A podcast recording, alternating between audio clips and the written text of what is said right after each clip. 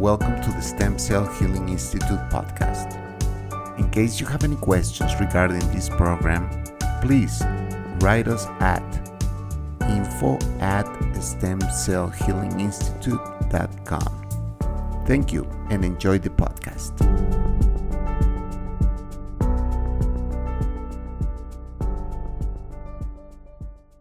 Hello once again, my name is Luis and I'm here with Doctor Sarah Figueredo from the Stem Cell Healing Institute. She is the Research and Technical Director of the Institute. Doctor Sarah, hello, welcome back. Yes, thank you, Luis. Thank you so much for having me. It's always a pleasure being here.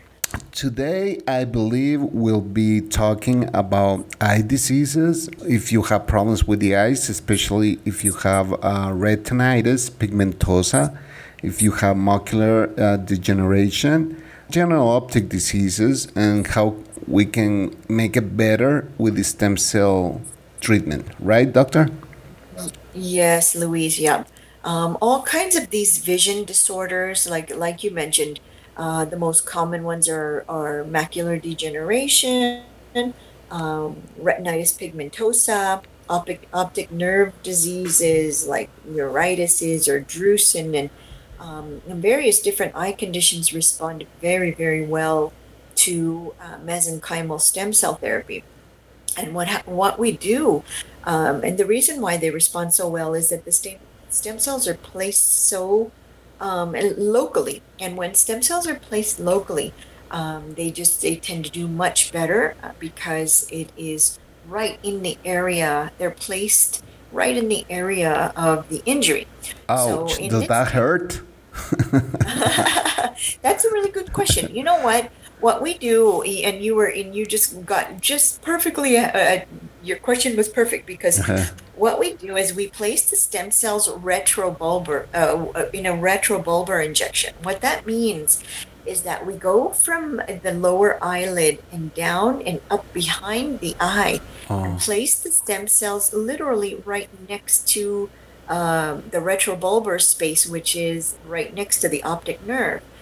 And um, the, the, I mean, the only a patient can be sedated for it or um, with a local anesthesia. Many times we don't even use a local anesthesia because it's such a minor.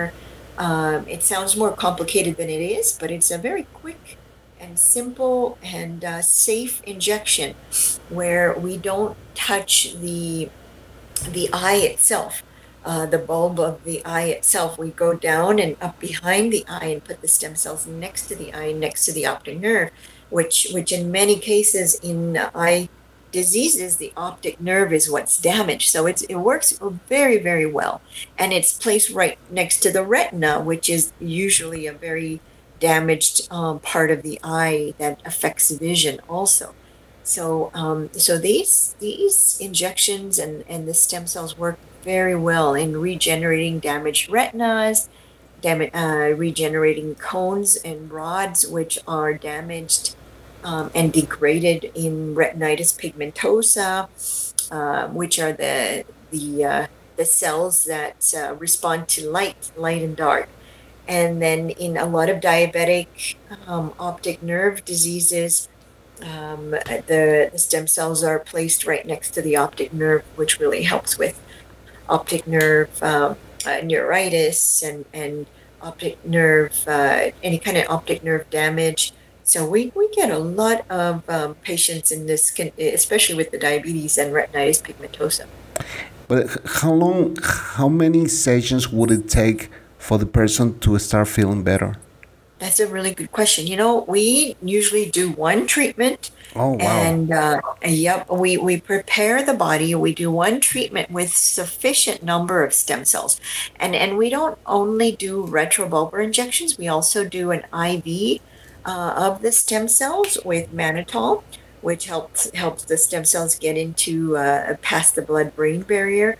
And then we also do an intranasal aspiration. So we do three things, and we make sure that we're using enough stem cells. And that's the key. If we're doing it right and we're using enough stem cells, and not only uh, is it important that we have enough stem cells, it's also extremely important that the stem cells are alive and viable. And, and and doing their thing, because we can have you know, billions of stem cells, but if they're not alive and viable, then of course it's pointless. So it's really important, and, and that is our expertise in ensuring that we have not only the, the correct numbers to do a fine job, but also um, that the stem cells are healthy and, and alive and uh, able to do their work. And this is one question that I'm sure people are asking themselves. Um, where do you get these, these stem cells? What what where is the yes. source? Okay, so we have uh, we will use a couple of different sources. Um, in in eye conditions and nerve conditions, we uh, we like to use the uh, endometrial stem cells, which are from the uterus of healthy donors, and um, those respond really well uh, to uh, uh, or diseases of the optic nerve and the eye. They respond really well to endometrial stem cells. Um, we have other options also for patients that prefer to use their own stem cells. We get them from uh, either the adipose or the fat tissue or uh, bone marrow, uh, their bone marrow stem cells. Uh, but uh, in these cases, we prefer to use the endometrial stem cells that just do uh, uh, that these, these these diseases respond really well to. Okay.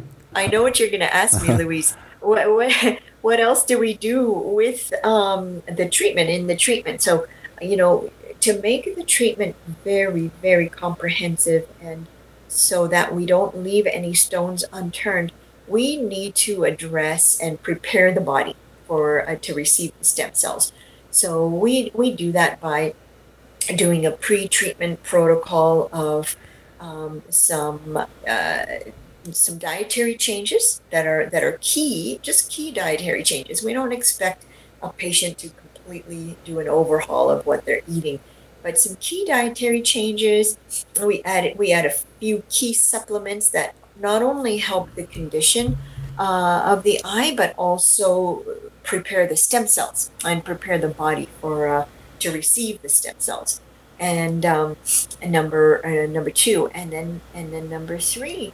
is um, just having a, a certain lifestyle with stress, addressing stress and um, and and different emotional and psychological factors that can keep a, pe a person from healing, and and that's that's one one of the things that make us so unique is that we leave no stones unturned in our treatment. So we treat, uh, we ensure that we're addressing lifestyle, um, diet, certain key supplements. And, uh, and of course, the emotional, psychological, and spiritual aspect of a patient that is so important in, in healing. So uh, uh, it's a very sort of uh, complete, comprehensive treatment. Great. I want to add that if you want to come to Guatemala, uh, please write us to info at stem cell healing institute dot com, and we can arrange everything uh, for you to do this trip and do and get this treatment, of course, with doc, uh, Doctor Sarah Figueredo. Doctor, I would like you to tell them how you treat patients from all over the world.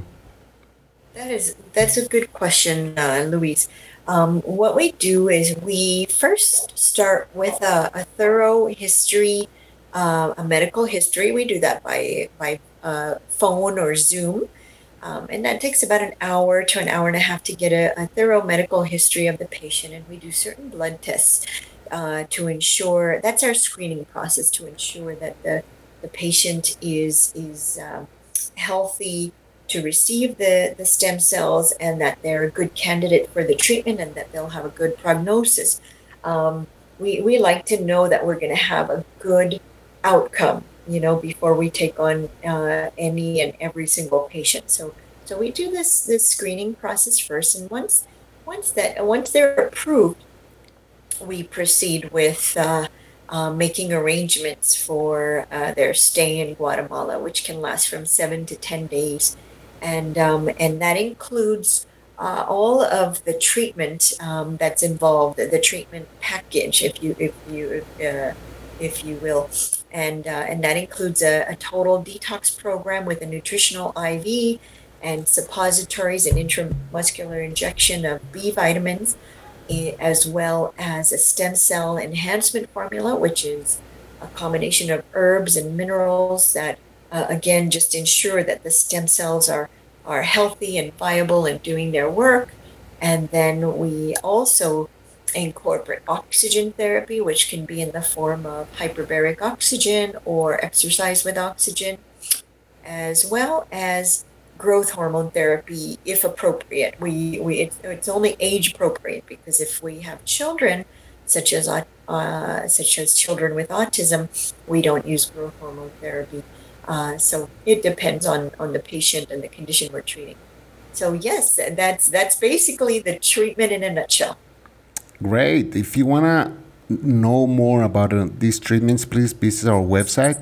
That will be w w w dot stem cell healing institute dot com, and you can find out about this treatment and other treatments on our website. Doctor, it was, ni- it was nice having you yes. once again. Thank you so much, Luis. It's been a pleasure. It's always fun talking to you. Thank you. You take care.